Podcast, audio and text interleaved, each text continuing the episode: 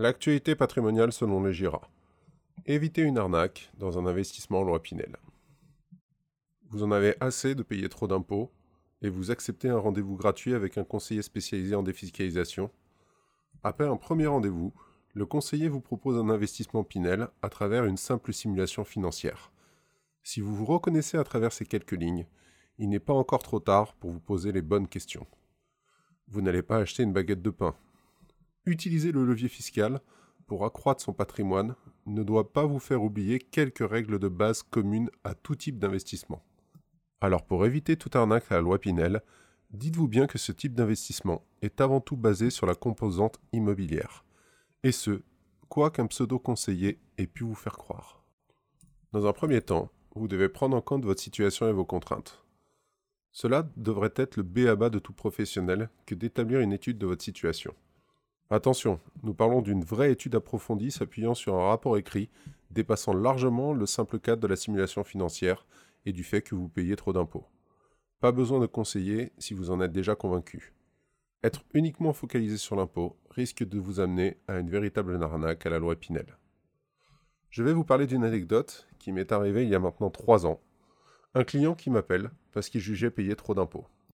Jusque-là, rien d'anormal, me direz-vous, sachant que le trop est quelque chose de subjectif. Lors de notre premier entretien de découverte, j'approfondis le sujet et notamment récupère son avis d'imposition, élément précieux pour tout professionnel qui saura le lire. Bilan des courses, cette personne se trompait de manière régulière dans sa déclaration d'impôt annuel, erreur qui tous les ans lui majorait son imposition de 1600 euros à 3000 euros. Et cela faisait 5 ans que cela durait. Une simple mission d'assistance administrative a réussi à remettre la fiscalité à un seuil acceptable pour lui. Là où un professionnel mal intentionné aura appuyé là où ça faisait mal pour lui vendre un investissement en loi Pinel. Investissement dont il n'en avait visiblement pas besoin. Tout cela pour vous dire qu'une phase de découverte approfondie est nécessaire à tout investissement. Au-delà des éléments de base concernant votre situation et celle de votre foyer, revenus et charges, il est primordial de connaître les mesures déjà mises en place et tout élément pouvant avoir une incidence sur un investissement futur. Car avec le plafonnement des niches fiscales, tout mécanisme de réduction d'impôts peut remettre en cause un futur investissement. Un investissement doit répondre à vos enjeux de famille et de vie. La réduction d'impôts n'est qu'un levier pour accroître son patrimoine. Il est important de vérifier ses motivations à long terme. On peut compter deux grandes familles de stratégies patrimoniales. La génération de revenus complémentaires la création de capital à terme. Pour éviter une arnaque, sachez que la loi Pinel est un investissement immobilier avant tout. Bien que l'on peut vous laisser penser le contraire, un investissement de défiscalisation reste un investissement immobilier locatif.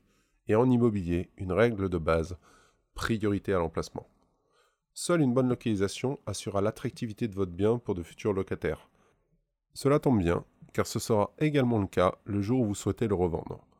Demandez à votre conseiller une étude économique sur la ville, le marché locatif local, et surtout, prenez le temps de vous déplacer pour vous rendre compte de l'environnement entourant votre futur bien. Et alors, le conseil dans tout ça. N'oubliez jamais que les paroles s'envolent, mais que les écrits restent. Il est indispensable avant tout investissement de disposer d'un rapport écrit reprenant votre situation patrimoniale, le rappel du contexte reprenant vos objectifs, contraintes, ainsi que les moyens que vous êtes prêt à mobiliser dans un investissement le résumé du dispositif sur lequel s'appuie votre investissement et surtout les contraintes. Une simulation financière la plus exhaustive possible, notamment en termes de dépenses à la charge du propriétaire. Trop souvent, les charges de copropriété, taxes foncières ou autres frais de gestion sont complètement éludés. Mais aussi les risques et les points de vigilance à surveiller sur le type d'investissement ainsi que les garde-fous à mettre en place. Et enfin, une projection de votre situation après l'investissement avant d'évaluer le gain réel dégagé. Si vous avez toutes ces informations, vous pourrez faire un investissement de manière éclairée et sachez que la loi Pinel peut être faite pour vous.